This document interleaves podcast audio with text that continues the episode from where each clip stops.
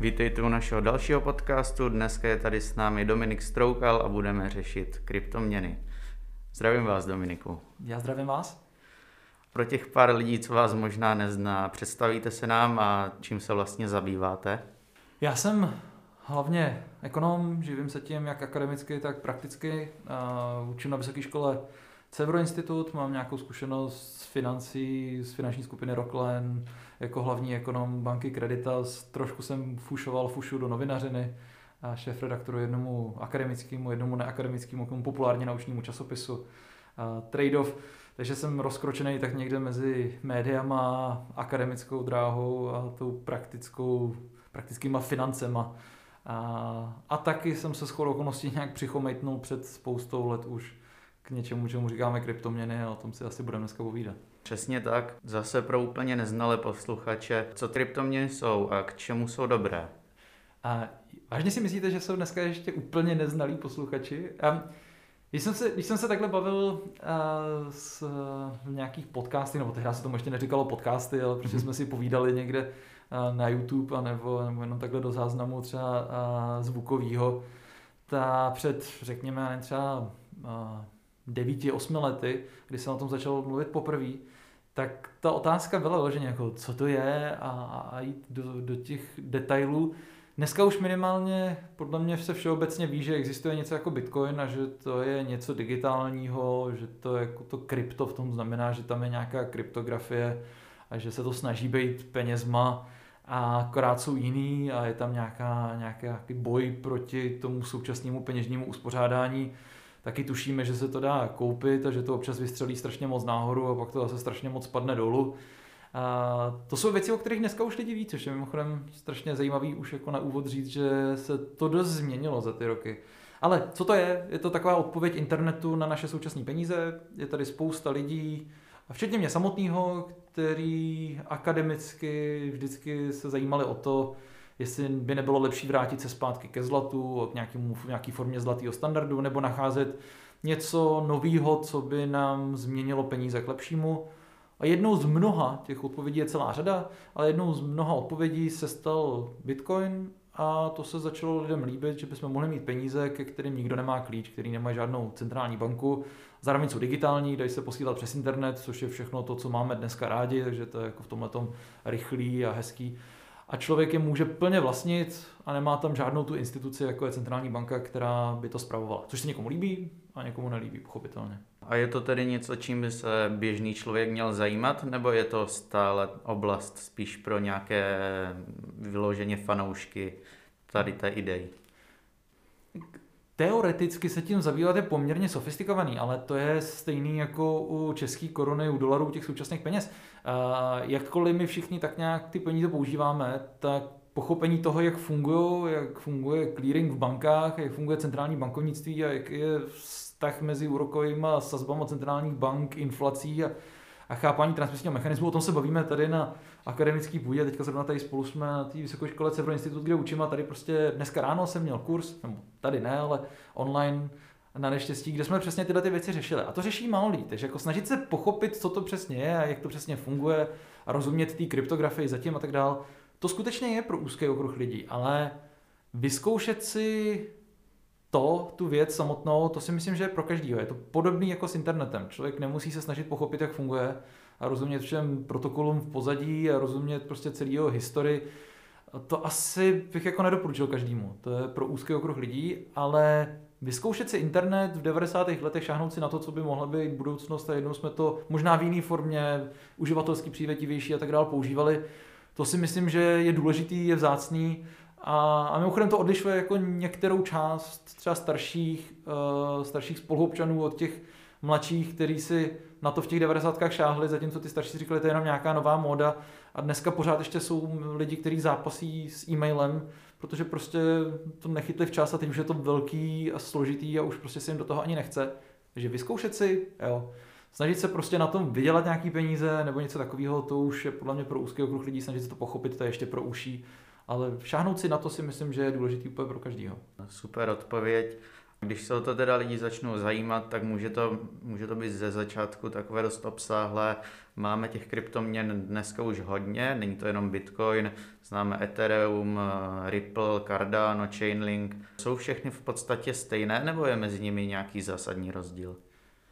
Já jsem z nouze extrémista, já si myslím, že uh, jsou dvě hlavní skupiny kryptoměn, jedna je Bitcoin a to druhý je zbytek.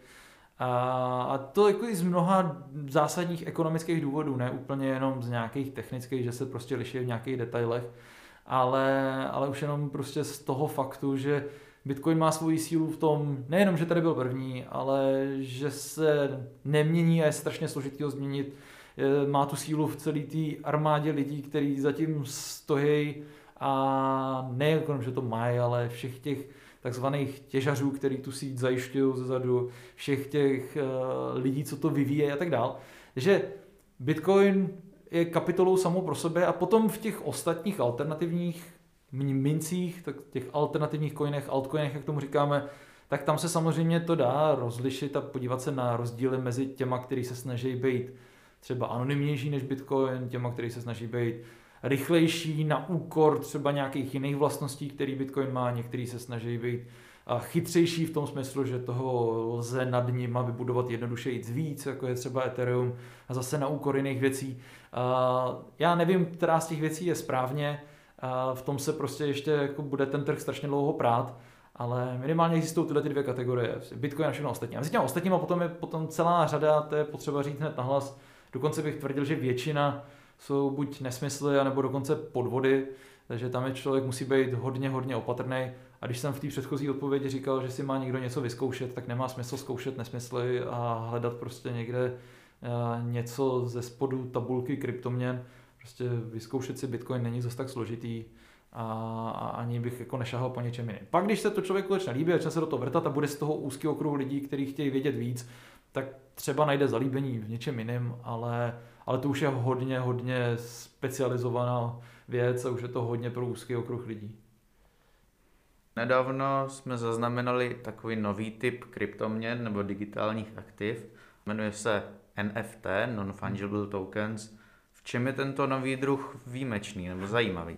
To je teďka obrovský hype, a, nebo tomu říká česky, kolem toho hodně vzruchu, že existuje něco jako NFT. To existovalo dávno, už v tom předchozím a hypeu na kryptoměnách v roce 2017 začaly vlastně vznikat a tyhle ty, nebo dokonce ještě i předtím byly, ale akorát se o tom tolik nemluvilo, a takový jako sběratelské kartičky, akorát nad nějakýma kryptoměnama, typicky nad Etherem, kdy v zásadě mimo to, jestli jste někdo jako sbírali kartičky hokejistů nebo pogy nebo Pokémony nebo to všechno, co se sbírávalo, a já už si Pokémony nepamatuju, ale, ale hokejové kartičky jsme sbírali v mý generaci. A, a tak my jsme prostě věřili té společnosti, a si nepamatuju, jak se teďka jmenovali, ale to byly, co to byly Pineapple a, a Parkery a nevím, co, co se to všechno jmenovalo, tak my jsme prostě věřili, že oni vydávají nějaké kartičky a že šance, že najdete v tom malém balíčku deseti kartiček zlatého podepsaného jágra je prostě strašně malá a věřili jste, že těch podepsaných jágrů je prostě na světě jenom pět, protože to tvrději. A asi by bylo fajn být si stoprocentně jistý, že si někde těch zlatých jágrů neudělali deset a pět si jich pro sebe nenechal šéf té společnosti, co tiskne ty kartičky, hm. a, což tyhle ty non-fungible tokens jsou schopný zajistit, protože všichni vidějí dovnitř do toho, co přesně tam je. A když si potom losují a mění navzájem ty kartičky, tak ví přesně, že když někdo ji někomu poslal, tak ubyla někomu jinému. A to je moc hezký, ale podle mě to neřeší reálný problém, který jsme s těma hokejovými kartičkami měli. To nikdo neřešil jako problém, že by bylo na světě víc podepsaných jágrů, než jich ve skutečnosti je na zlatých kartách. A, takže jak, že to jde, je moc hezký. Eh, že to má nějakou výhodu oproti těm jako tištěným kartičkám asi OK, ale že bych v tom viděl nějakou budoucnost nějakého našeho problému, který nám teď jako ničí životy a potřebovali jsme najít řešení, tak to úplně ne. U těch peněz, to, co se řeší u Bitcoinu, tak tady je celá řada lidí, kteří prostě si myslí, že ten současný peněžní svět je špatný, postavený na úplně prohnilých základech, potřeba najít nějaký jiný a to, to řeší ten náš reálný problém možná v budoucnosti, teďka trošku. a, je tam nějaká vidina, ale u sběratelských kartiček si myslím, že to prostě je to hra a tak, tak to beru, tak to brát musíme. Já jsem četl, že se takto dají tokenizovat i reálná aktiva. Dává mi to smysl u těch digitálních aktiv, ale u těch reálných si říkám, co když to tokenizované aktivum někdo v tom reálném světě ukradne. To no. potom nedává moc smysl, podle no, mě. Je to přesně tak, no. Um, my máme problém s reálným světem a je to problém, který standardně řešíme přes soudy, policajty, vojáky, přes tyhle ty a represivní složky, kdy když prostě zjistíme, že je nesoulad mezi nějakým jako digitálním záznamem a tím reálným, tak si zavoláme policajta a ten zjistí, jak to je v realitě. Jinými slovy, já můžu mít napsáno na papíře, že jsem vlastníkem nemovitosti, to se dá klidně zdigitalizovat, to není tak těžký. Ale v realitě, když mi to někdo vezme, tak já potřebuji zavolat policajta a říct, ale podívejte se, tady je nesoulad mezi tím, že mě někdo vyhnal z baráku, ale já jsem ten vlastník v, těch, v tom katastru a, a vyřešíme to. Ve většině případů a doufám, že a, správně. Zatímco v těch digitálních aktiv tenhle ten problém vyřešit prostě nejde, protože potřebujeme stejně nějakým způsobem porovnávat to s nějakou realitou.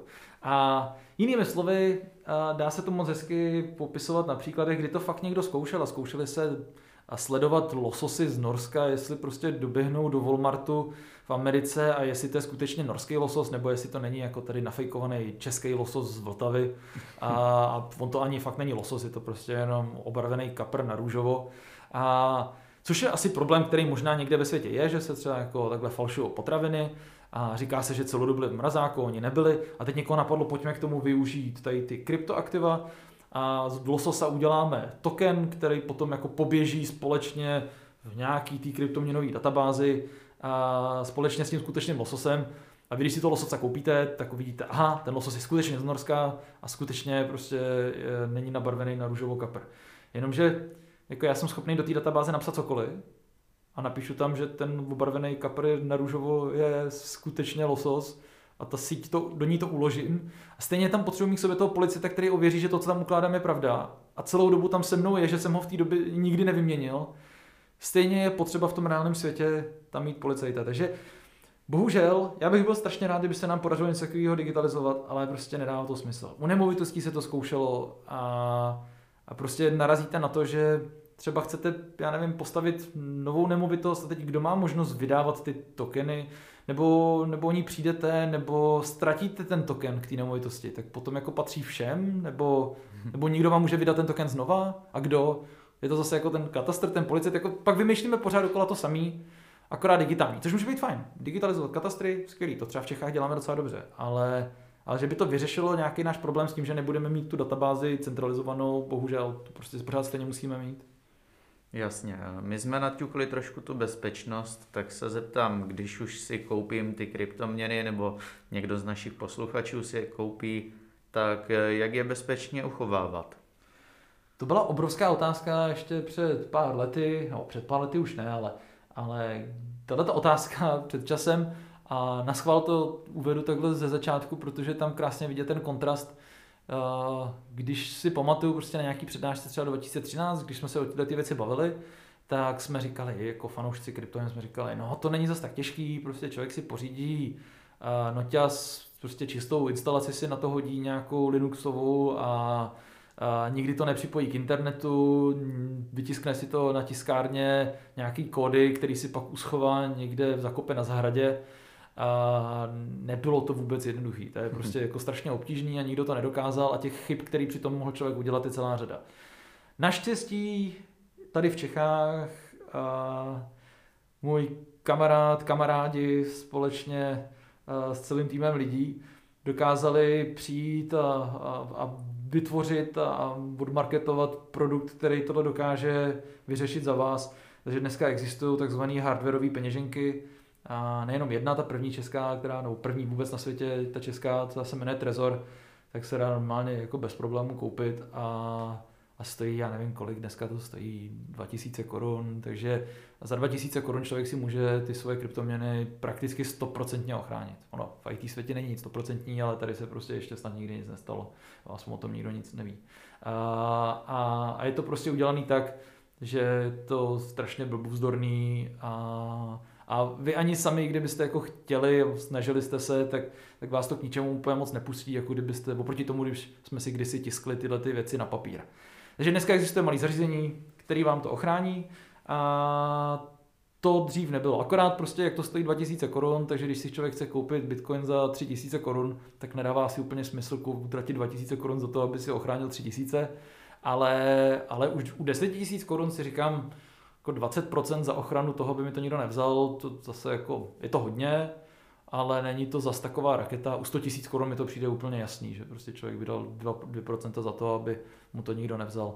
Takže Jde to a v podstatě neexistuje jiná varianta. Prostě všechny ostatní varianty jsou a, tak hluboko pod tou hardwareovou peněženkou, že bych prostě s klidným srdcem nedokázal doporučit nic jiného. Když jsou to ty tisícovky, tak si to člověk nahraje do aplikace v telefonu a možná přijde o víc, když mu ukradnu ten telefon, že ten telefon je dražší. Hmm. Ale a, že když je to prostě 5 kg tisícovka, tak to normálně lidi nosí v telefonu. Ale jakmile to je víc, tak všechno musí do hardwareové peněženky. Eh, my jsme ještě zaznamenali takový trend eh, správců digitálních aktiv. Tuším i na Chain Campu v Ostravě po, po vás jeden provozovatel tady té služby prezentoval. Jak si vybrat bezpečného správce takových digitálních aktiv? Protože mě zrovna minulý týden na LinkedInu psal nějaký pán, že mi nabízí bitcoinovou investici, že nic nemusím řešit a že mi to bude spravovat. Na 99% si myslím, že to byl podvod tak eh, jak se běžný člověk zorientuje v tom, eh, komu věřit a komu ne?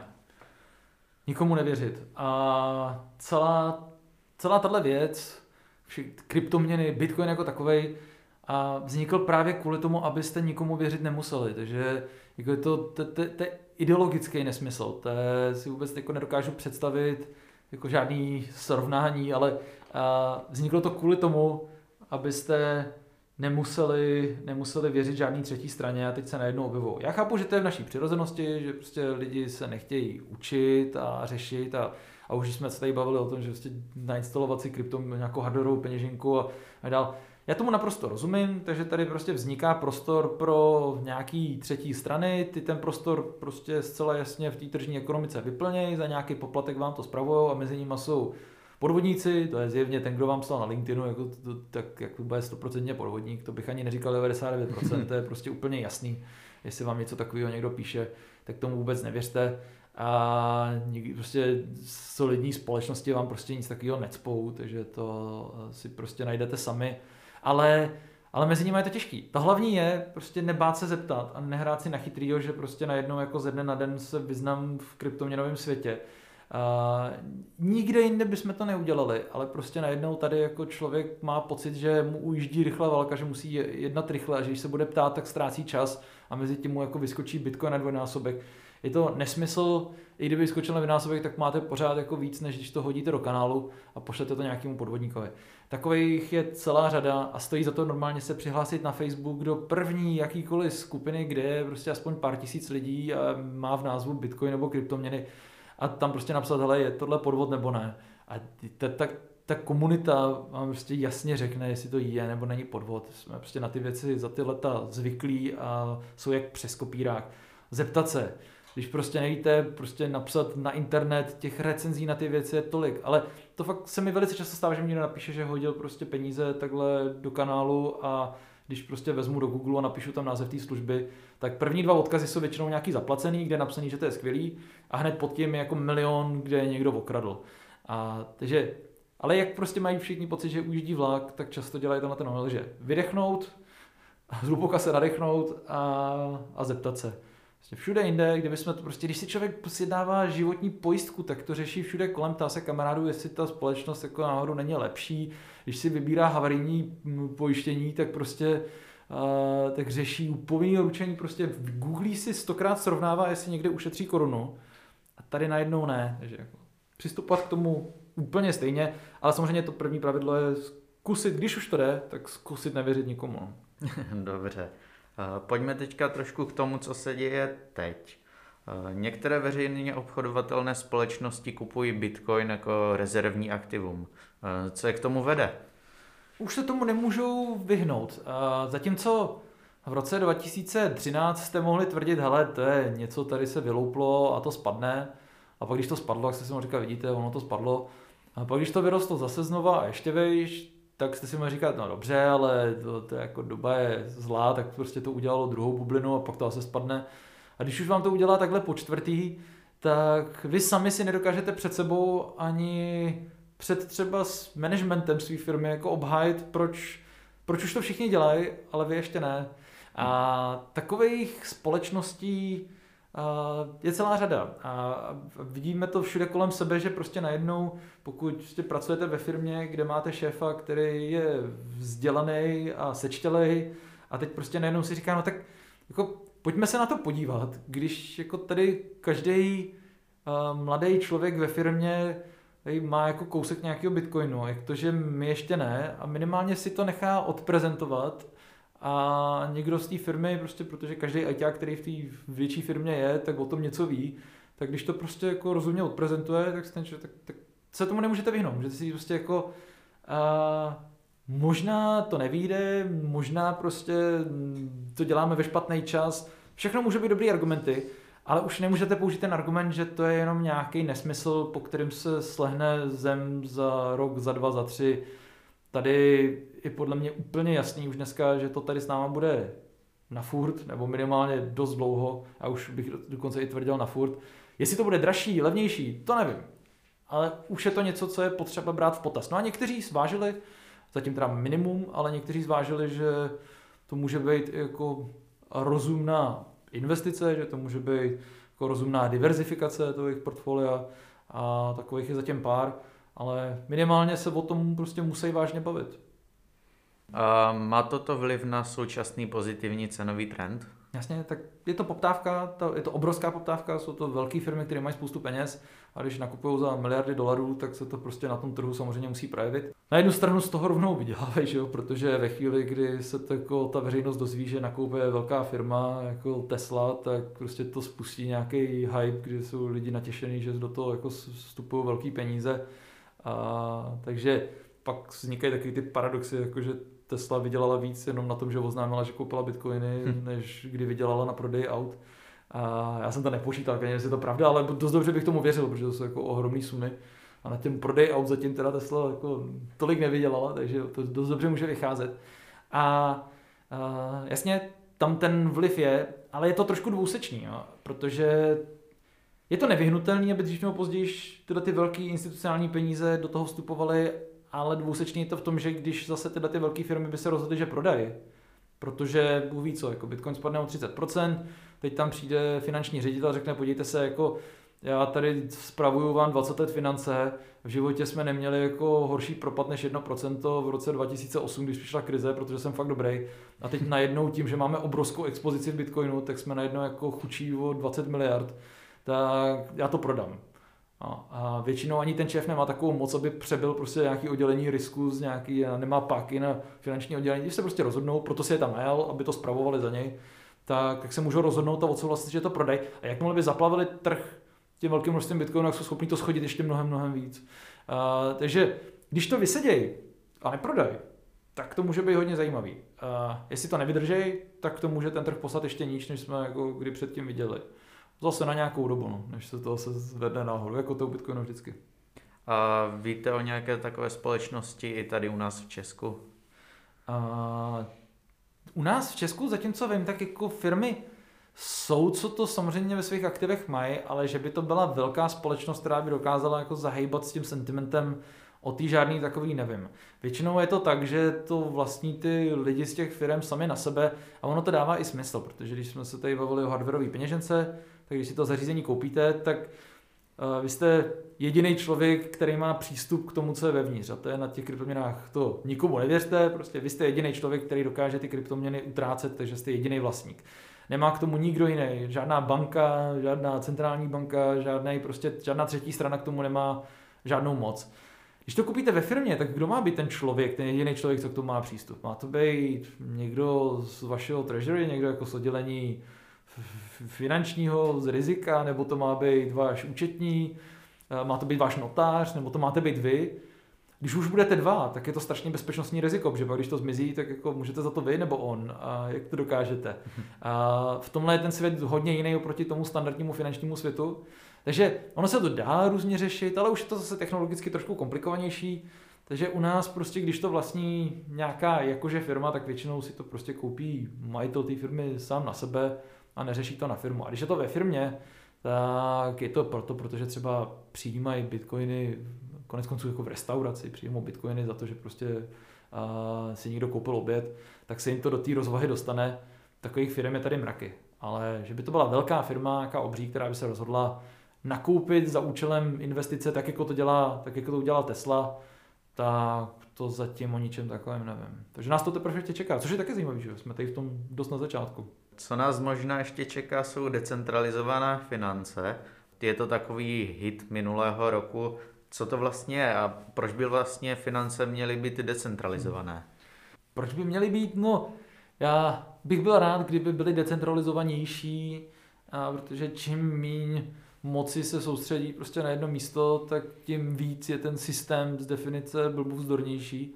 A z dobrých let nás to ani nenapadne, že to centrum je nějakým způsobem zranitelný, ale za špatných časů se může stát, že se k tomu centru dostane nějaký padouch nebo minimálně člověk, který třeba je jenom hloupej a může, může to centrum zlikvidovat. Ne, že by se nám to jako v historii světa nestávalo, že se, že se k moci někam dostane a někdo, kdo není úplně dobrák od kosti. Takže Decentralizace jako taková je jako poměrně hezký prvek, nad kterým je dobrý přemýšlet, že prostě někde se hodí, někde to máme radši centralizovanější, chceme, aby jsme měli jako školy trošku centralizovaný jako centra učení, ale zároveň chceme mít těch škol hodně, aby jsme měli jako decentralizovaný uzly v té síti škol třeba. To jsou, to jsou věci, které jsou teoreticky strašně zajímavé a podobně by to mělo být u financí. To, co ale značí ty decentralizované finance dneska u těch kryptoměn, jsou takové jakoby nadstavby, vrstvy nad a jinýma kryptoměnama. A jsou to snahy třeba o standardní finanční nástroje, který známe u koruny, u dolaru, ale nějakým způsobem je vystavět nad uh, kryptoměnama a to tak, aby nebylo potřeba důvěřovat zase žádný třetí straně. Abyste nemusel být tou bankou, tou finanční institucí, prostě tím notářem. Pojďme to udělat nějak decentralizovaně. V praxi úplně jednoduchý příklad je, že když si budu chtít půjčit bitcoin, což jako může být dost lidí, kteří chtějí, tak já si chci půjčit bitcoin za 10%, někdo bitcoin má, tak mi ho za 10% půjčí. Dohodneme se na takovýhle půjčce. A mezi sebou. Ale uh, vy byste měl strach, že ten člověk vám ho nevrátí, tak je potřeba vystavit nějaký kontrakt, chytrý kontrakt, který se sám spustí, když se splní nějaké podmínky. A ten kontrakt bude úplně jednoduchý. Ten kontrakt řekne, dobře, já tady složím na hromádku 1,5 bitcoinu, kterým ručím za to, že vám ten bitcoin vrátím zpátky. Takže já si od vás půjčím jeden bitcoin a zamknu někde v té síti, což jde udělat decentralizovaně, to se dá udělat normálně jako, jako, jako kód, k tomu nepotřebujete žádného toho policita, tak řeknu, tak tady zamykám 1,5 bitcoinu a vy mi půjčíte jeden. A ten kontrakt je napsaný tak, že ve chvíli, když vám vrátím ten jeden bitcoin na adresu, na který jsme se domluvili, tak já si můžu vrátit zpátky k sobě ten jeden a půl. Když vám ho do nějakého času nevrátím, tak ten jeden bitcoin je můj, ale vám se strhne ten jeden bitcoin z té z té zálohy, kterou jsem si tam dal, z té zástavy. A podobně jako mám člověk hypotéku, si prostě půjčí tolik peněz, že musí kryt barákem, tak tady prostě kryjete svým 1,5 bitcoinem. A je to ještě udělané tak, že kdyby náhodou cena Bitcoinu spadla o třeba 50%, tak ještě jako vám se ten kontrakt automaticky uzavře a vy dostanete ty peníze zpátky z té zástavy. A k tomu nepotřebujete nic, to je prostě jedno, jednoduše napsaný kontrakt, který najednou umožňuje půjčku, ale umožňuje tu půjčku v takovém systému, že vy musíte mít 1,5 bitcoinu na to, abyste si půjčil bitcoin. Jinými slovy, kdybyste si chtěl půjčit 10 milionů na nemovitost, protože chcete někde bydlet a nemáte 10 milionů, tak ve světě kryptoměn byste musel přijít s 15 milionama ty složit na stůl a někdo by vám půjčil 10 milionů na byt. Jako proč byste skládal na stůl 15 milionů, když si chcete vzít hypotéku na 10 milionů? A v tomhle to trošku nedává smysl a jako ty jsou, jsou i prostě věci jako hypotéka, které se nad tím budou strašně obtížně dělat, a, ale v tom rostoucím trhu teďka jsme viděli, že to třeba lidi využívají. Že místo toho, aby prodali svůj bitcoin, tak si půjčili. No, protože věřili, že těch 10%, který splatí na úroku za ten rok, bude méně, než kolik bitcoinů dělá procentuálně nahoře. Nikdo jiný si myslel, že to bude méně, tak spolu našli normálně obchod a udělali ho tak, jak jsme na to zvyklí normálně na finančních trzích. takže asi nemůžeme předpokládat, že DeFi nahradí běžné finanční služby pro lidi, kteří si chtějí prostě jen půjčit třeba peníze na novou televizi. Určitě ne a minimálně ne, ne v žádné dohledné době. A už jenom kvůli tomu, že tam je nutnost, aby to bylo decentralizované, jak je tam na nutnost toho obrovského krytí. Takže vy, když budete mít prostě 30 tisíc, který můžete dát do zástavy proto, abyste si půjčili 20 na televizi, tak to pro jako drtivou většinu lidí nebude dávat smysl, protože to už by jako rovnou mohli těch 30 použít na tu televizi. Lidi si půjčují, protože nemají. Jo. Ale je možný, že jsou lidi, kteří s mají hromady bitcoinů, říkají si, hele, já nemám na televizi, sice tady mám 10 bitcoinů, což je dneska jako zhruba 10 milionů korun, takže já sedím na 10 milionech, chci si počít na televizi, ale nemám český koruny na to, aby jsem si na tu televizi, eh, aby jsem si tu televizi mohl pořídit, tak já zamknu jako jeden bitcoin tady do zástavy a půjčím si proti němu milion a, a budu mít na tu televizi, aniž by jsem se zbavil toho svého bitcoinu. Mm. Což se jako může dít, ale to je tak strašně specifický pro tak jako malý trh, že to tam zatím prostě nevidím. Já jsem rád, že tyhle ty věci vznikají. Je skvělý, že fungují. Je skvělý, že si s tím lidi hrajou ale nemůžeme si představovat, že nad tím vznikají jako vyloženě ty služby pro lidi, kteří potřebují peníze, když je nemají. To prostě takhle dneska funguje v bankách a to, to jinak asi úplně moc vymyslet nejde. A pokud chci tady ty decentralizované finance využívat, uh, musím znát složité pojmy jako liquidity mining nebo yield farming. Já teda osobně, ačkoliv se kryptoměnama zabývám už nějakou dobu, tak než jsem přelouskal tady ty pojmy, tak mi to chvilku zabralo. No jasně, a je to sofistikovaný teďka, ale tak to mi za stolik nevadí, to prostě všechny věci v začátku jsou, než, než, než tam nalítnou lidi, kteří tomu začnou dávat nějaký UX a s trochou nadsázky, prostě, nebo bez nadsázky, ono to tak prostě je. A když se podíváte na to, jak, co, co, je za, co, co, co jsou lidi, kteří vytvářejí tady ty prostředí, kryptoměnový a, a DeFi a tak dál, tak zjistíte, že to je prostě banda 30, 30 20 někdy jako 40 z 99% jsou to chlapy a ajťáci. A tak prostě to vytvářejí tak nějak jako sami pro sebe. Až, až bude prostě 50% těch týmů to vytvářet prostě a ženský ve věku mých rodičů, který budou místo dbaní na, na IT preciznost prostě řešit, aby to bylo přečitelné pro normální lidi, tak, tak, tak jako může být do mainstreamu. Teďka jako samotný kryptoměny, i Bitcoin jakkoliv je miliardkrát použitelnější, než byl před deseti lety, tak pořád jako je to podivný, pořád prostě si musíte řešit nějaký adresy a soukromí klíče a, a QR kódy a QR kód se nám zdá jako něco strašně jednoduchého, ale pro jako většinu populace, že pro většinu populace České republiky je QR kód strašná magie.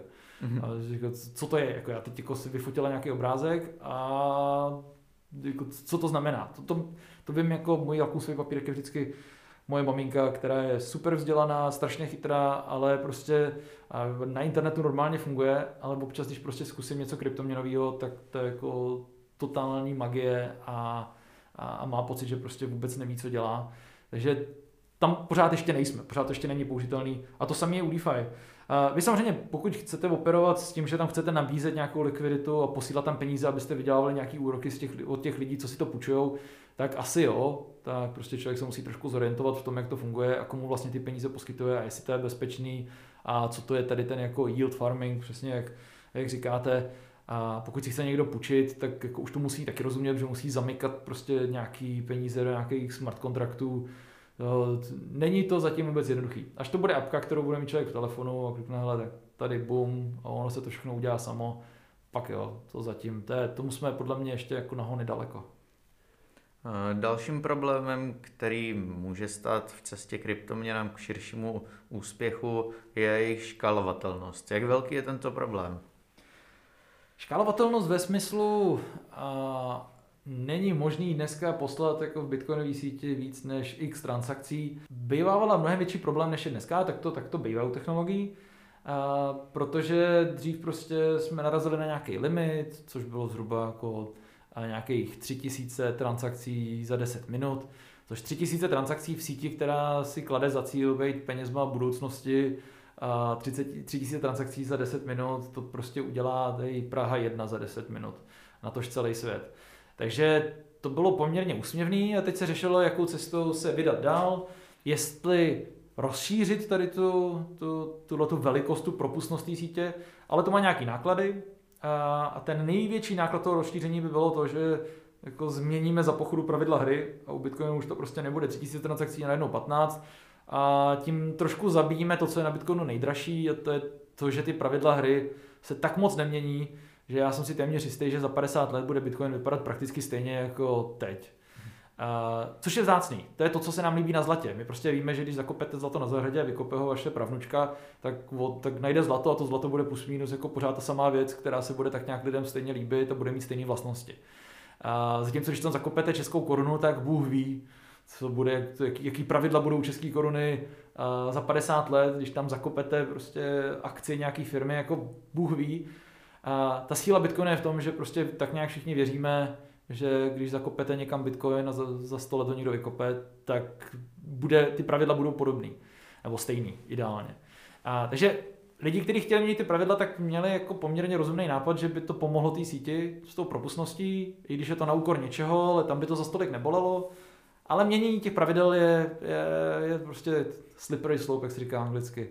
A, mohlo by to vést prostě k tomu, že pak si budeme měnit pravidla pro to, jak se nám to zachce. Když už to uděláte jednou, tak proč to neudělat po druhý? No a to je ten hlavní spor, který nakonec teda vyhrála ta část, která říkala, pojďme neměnit pravidla, pojďme místo toho spíš vybudovat nějakou síť nad tím, která bude propustnější. Takže pojďme škálovat ne tím, že změníme pravidla hry, ale pojďme škálovat tím, že vymyslíme, jak v rámci těch pravidel jsme schopní uh, těch transakcí posílat víc, prostě v nějaký vrstvě nad tím. A typicky si můžete představit, že ten, jako, ten, ten, ten hlavní způsob, jak se to dneska dělá, je, že se do té hlavní sítě, kam se vyjde 3000 transakcí za těch 10 minut, nepošle každá. A, a spousta těch transakcí se nějakým způsobem vyklíruje, navzájem se nějak pokrátí v nějakých vrstvách nad tím a těch nápadů je celá řada, jsme v tom poměrně krátce, ale co je fascinující, že už fungují, že to nejsou jako hypotézy, to jsou věci, které se normálně už používají a když dneska někdo řekne, že v bitcoinové síti se udělalo za 10 minut 3000 transakcí, tak lže, protože my už ani nemůžeme vidět, kolik jich tam je, protože jich nad tím mohlo proběhnout milion a ani si toho už nevšimneme, protože už ty vrstvy nad tím existují. Jasně. A co kryptoměny a regulace? Nedávno, tuším to bylo ze začátku února, paní Legarde, tuším se jmenuje, mm-hmm. z Evropské centrální banky avizovala, eh, že by chtěla právě, aby kryptoměny byly regulovány není první, nebude poslední, kdo potom volá a pochopitelně jako ze strany těch institucí, které se tady starají o cenovou stabilitu, finanční stabilitu, nebo třeba i o ochranu spotřebitele, to jsou taky ty jako hlavní tři směry, který nějakým způsobem mají problém s bitcoinem, s kryptoměnami obecně, tak, tak ten jejich názor je pochopitelný, protože se to jako vymyká tomu, co jsou schopní měnit a, a ovlivňovat. A ta debata může být hodně hezká, když se baví jako akademicky lidi o tom, jestli je dobře, že Bitcoin nemá tady ty instituce, které se snaží to nějakým způsobem regulovat a chránit, nebo naopak, jestli to je špatně, že je nemá. A to, je, to, je všechno, to je všechno hezká debata, každopádně faktem zůstává, že prostě lidem jako je ona nezbývá nic jiného, než se snažit to nějakým způsobem krotit už jenom prostě z titulu vlastního zaměstnání. Musí mít, musí se koukat na finanční stabilitu jakmile by prostě to mohlo přerůst přes hlavu, což dneska zatím ještě jako je relativně malý. Jakkoliv je Bitcoin tak velký, že nás to všechno jako překvapuje, tak v porovnání s velikostí eura, s velikostí vlastně větších ekonomik, je to pořád drobeček. A, takže je to za stolik nezajímá. Ale jak už to roste, tak minimálně jako nějaký signály jsou. Byly první, první, co se velký objevovaly, tak už byly 2.12, 2.13, Chuck Shamner si pamatuju, 2013 tuším, to bylo ve Spojených státech byl jeden z prvních demokratických politik, který jako jeden z prvních prostě šil ve velkým do kryptoměn říkal, tohle je prostě špatný, protože nejsme schopni ochránit spotřebitele. Vy si prostě koupíte nějakou kryptoměnu a pak ji jako ztratíte a vy se nemáte komu dovolat. Což Nemůžete zavolat někomu říct, já jsem ztratil kreditní kartu, nebo já jsem poslal peníze prostě omylem tady nějakému podvodníkovi prostě někam na druhou stranu planety, tak zavoláte do banky a ta banka to nějak jako vyřeší za vás většinou. Ale tady to nejde. Což se na tom někomu líbí, že to je to skvělé, že tam nemáte toho prostředníka. Na druhou stranu, pokud jste člověk zodpovědný za ochranu spotřebitele, tak vám to musí strašně štvát a, a nechcete to. Takže do toho chcete vnést nějaký prvky ochrany spotřebitele, nějaký prvky vlastně toho, čemu říkáme KYC, AML, to znamená jako Know Your Customer, abyste, aby všechny ty firmy, které s tím nějakým způsobem nakládají, tak znali, znali ty své zákazníky, to znamená, aby jim překládali občanky a aby všechno bylo jasné pro finanční úřady a tak dále. A to se, to se samozřejmě děje. Já si úplně nemyslím, že mají motivaci centrální bankéři kryptoměnám obližovat. Za A, protože to pro ně fakt je zatím drobek, takže jako i kdyby měli, tak ty to jako nezajímá, protože to mrňaví. A za B, protože se ze spoustu z nich znám a jsou to strašně sečtělí, chytrý, úžasný lidi, kteří jako tuší, že to je zajímavý. Akorát z pozice své práce a i jako vlastního přesvědčení často budou chtít, aby se to trošku přiblížilo tomu skutečnému světu, právě z hlediska nějakých jako regulací. A ty to konec konců ale můžou z velké části i dost zabít, protože jakkoliv vevnitř to zůstává svobodný svět, tak třeba koupit si Bitcoin je čím dál tím obtížnější, normální cestou, protože prostě uh, velký burzy ani nechtějí jako sbírat vaše občanky a vaše doklady a, a nechtějí tyhle ty věci řešit, takže třeba často ani nepřijímají prostě český koruny nebo, nebo eura. Prostě pošlete si tam Bitcoin a pak můžete obchodovat mezi kryptoměnami, jak chcete, ale neposílejte nám koruny, s tím nechceme mít nic společného. Nebo naopak, když si chcete z té burzy vybrat peníze do banky, tak prostě jako, ty banky se jim do toho úplně moc nechce, protože jako ten regulátor na to kouká a říká, jako, a víte, odkud to je? Víte, jako, jste si jistý, že to nepochází z trestní činnosti? Takže ty bankám se do toho samozřejmě nechce, protože mají samozřejmě i strach z toho regulátora.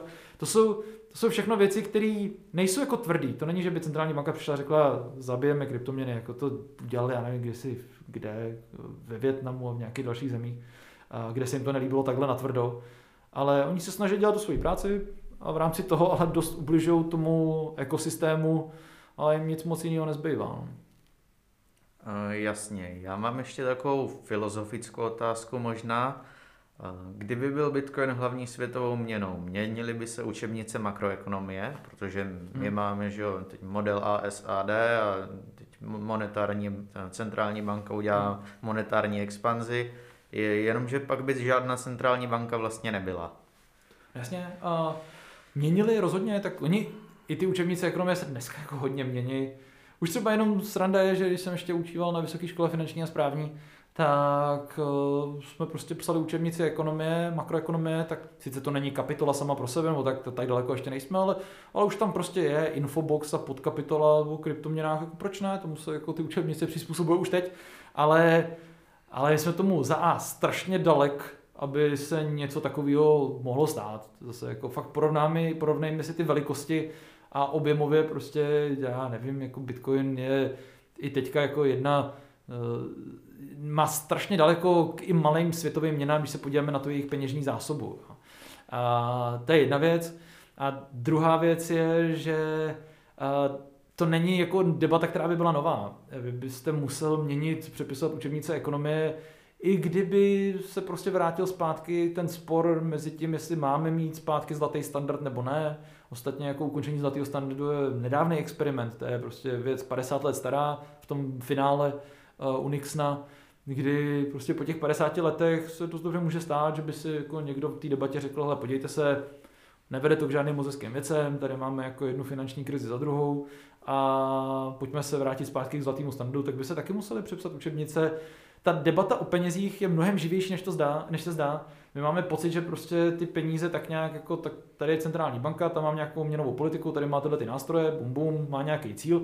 Ale ty cíle se změnily. Cíle se změnily za života většiny z nás, co žijeme v České republice, se změnily cíle centrálních bank, najednou se začala jako cílovat inflace, to prostě nebejvalo.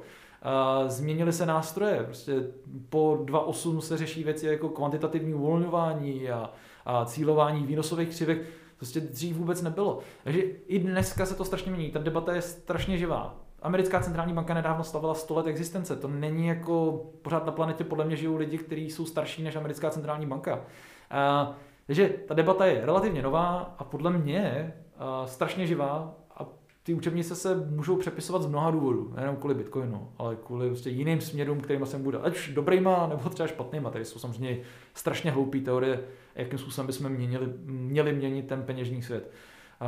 Takže já nevidím u Bitcoinu jako v tomhle žádný specifikum. A rozhodně by se přepisovali, ale dost možná se budou přepisovat úplně jiných důvodů, protože budeme potřebovat s těma penězma a s tou teorií, kterou za nimi máme, možná zahýbat taky, což každé krizi, kterou, která předcházela, i teďka hlavně v té současné, vidíme, že ty učebnice by si nějaký update zasloužily. Souhlasím, že je to určitě živá a zajímavá debata. Já jsem se právě takto nedávno bavil s kamarádem a on mi říká, no jo, co teď, kdyby byl ten Bitcoin jako tou hlavní světovou měnou a přišel by ten koronavirus, tak jak státy budou vlastně financovat ten státní dluh? Já říkám, já nevím, tak jako vydají dluhopisy, asi moc jiného nic nezbývá. A když už to nebudou moc splácet, tak prostě asi státy zbankrotují, nevím. No. Uh, jak to vidíte vy? My ty náklady nesem taky máme dneska pocit, že je to skvělé, když si státy můžou půjčovat za záporné úroky nebo za 1% a tak dál. Uh, ale ty náklady neseme stejně, akorát ty neseme prostě někde jinde. Ty, ty dluhopisy prostě holce nenabízejí lidem, kteří by za ně chtěli nějaký rozumný úroky. Jenom prostě je naprosto nepředstavitelný, že dneska nevím, kolik je řecký desetiletý dluhopis, jako procento a půl.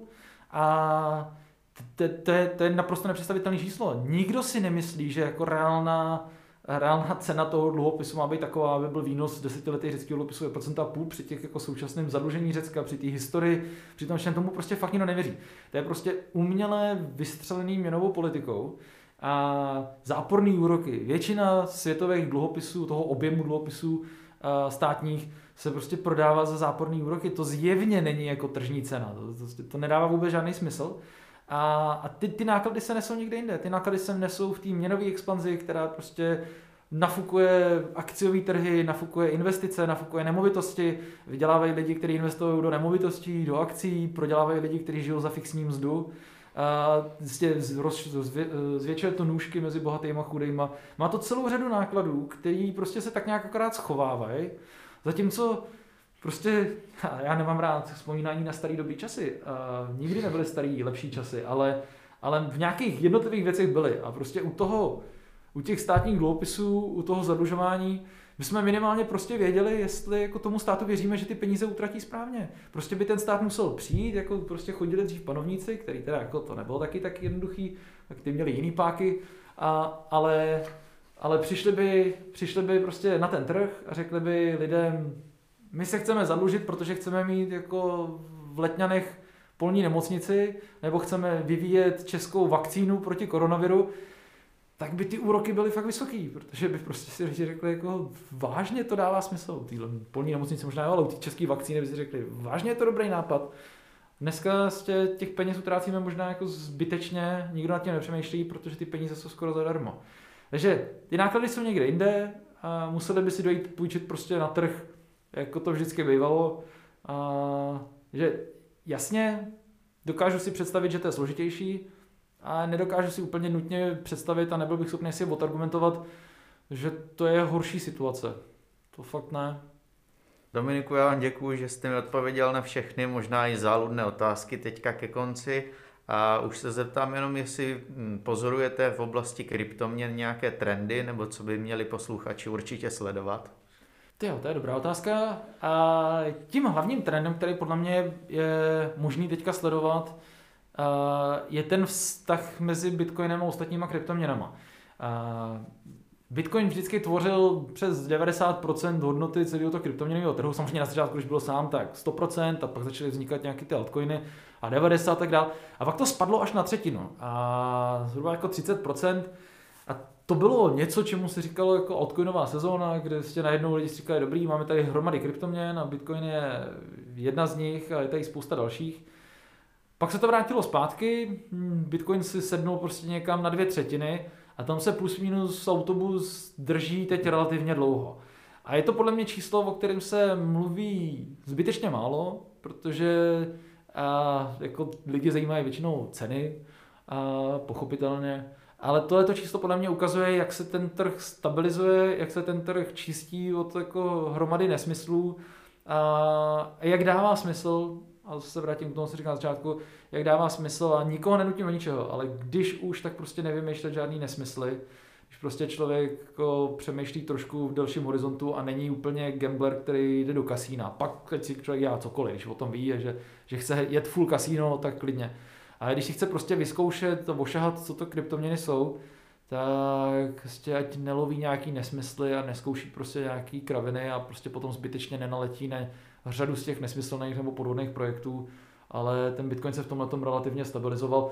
A to je trend, který bude potřeba sledovat. Možná ne, možná se se vrátí zpátky na třetinu, možná ještě níž, možná ho něco někdy předběhne, to se nikdy nedá vyloučit.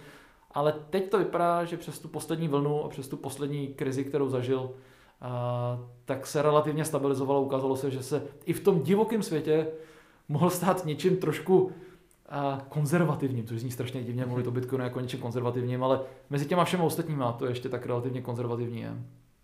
No jo, chtělo by to tu křišťálovou kouli, možná si to třeba za pět roku pustíme tady ten rozhovor a lidi si budou říkat, ty on měl fakt pravdu. Ale ne, to se mi stává taky často, že nemám pravdu. Tak jo, já vám děkuji za super podcast a nashledanou. Já díky za pozvání, mějte se fajn.